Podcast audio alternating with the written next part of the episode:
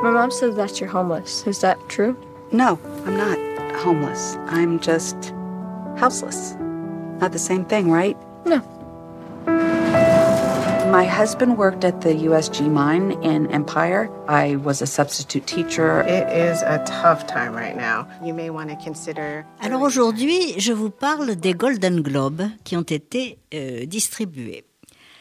Et alors là, il y a vraiment quelque chose de très intéressant. C'est que vous vous rappelez que Barbara Streisand avait été jusqu'alors la seule femme à avoir remporté le Golden Globe de la meilleure réalisatrice pour le fameux Yentl en 1984. Eh bien, cette année, c'est une cinéaste et une chinoise par-dessus le marché, Chloé Zhao, qui a remporté deux prix prestigieux, le Golden Globe de la meilleure réalisatrice et celui du meilleur film pour Nomad Land dont je vais vous parler. Mais naturellement, je vais quand même commencer par vous donner deux, trois prix qui ont été distribués parce que ça va vous amuser. Le meilleur, non, le meilleur acteur dramatique, c'est le pauvre Chadwick Boseman qui est mort pour le blues de Ma La meilleure actrice dramatique est une inconnue pour le moment, Andrade dans Billie Holiday, une affaire d'État. Mais alors là, voilà qui va beaucoup vous plaire. La meilleure comédie de l'année, c'est Borat 2 de Jason Voliner. Et le meilleur acteur, c'est Sacha Baron Cohen dans Borat 2. C'est vrai, euh, c'est une belle performance, cela dit. Il faut reconnaître. Faut reconnaître. Bon, alors revenons à Nomadland. Alors là, voilà une histoire très intéressante.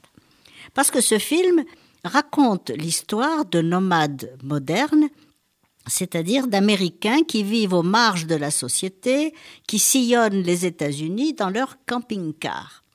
Ce film semble donc un portrait de l'Amérique moderne et la, la cinéaste recherche l'authenticité par le choix d'acteurs non professionnels, c'est-à-dire de vrais nomades. Mais le personnage de Fern, interprété par Frances McDormand, est un personnage fictif. C'est une femme nomade heureuse de sa liberté, y compris quand elle travaille sur Amazon. Et là, il y a une séquence sur Amazon et le travail euh, un peu à la chaîne. Bon. Le film n'est donc quand même pas un réquisitoire contre l'exploitation capitaliste. Et si Fern a perdu son emploi et sa maison lorsque la petite ville d'Empire dans le Nevada a été ruinée par la fermeture d'une grande compagnie qui exploitait le gypse, si elle est la veuve d'un homme qui travaillait également dans le gypse, et si elle est hantée par la mémoire de son défunt mari, c'est sa personnalité qui est au cœur du film et non de quelconque revendication sociale. L'histoire de la réalisation de ce film mérite d'ailleurs d'être racontée. Quand elle a eu 40 ans, Frances McDormand a dit à son mari, le cinéaste Joel Cohen, Quand j'aurai 65 ans, je changerai de nom, je m'appellerai Fern, je fumerai des Lucky Strike, je boirai du Wild Turkey, et je prendrai la route en camping-car. Alors elle a demandé à Chloé Zhao de donner vie à ce fantasme. Elle interprète donc Fern, non pas une victime, mais une femme libre qui va fumer des Lucky Strike. Elle est audacieuse et pleine d'entrain, ce qui fait que Nomadland, refusant de choisir entre la peinture d'une femme digne et plutôt bien dans sa peau et la triste vérité du travail des migrants, arrive à une impasse. Licence artistique, ou trahison de la réalité ouvrière?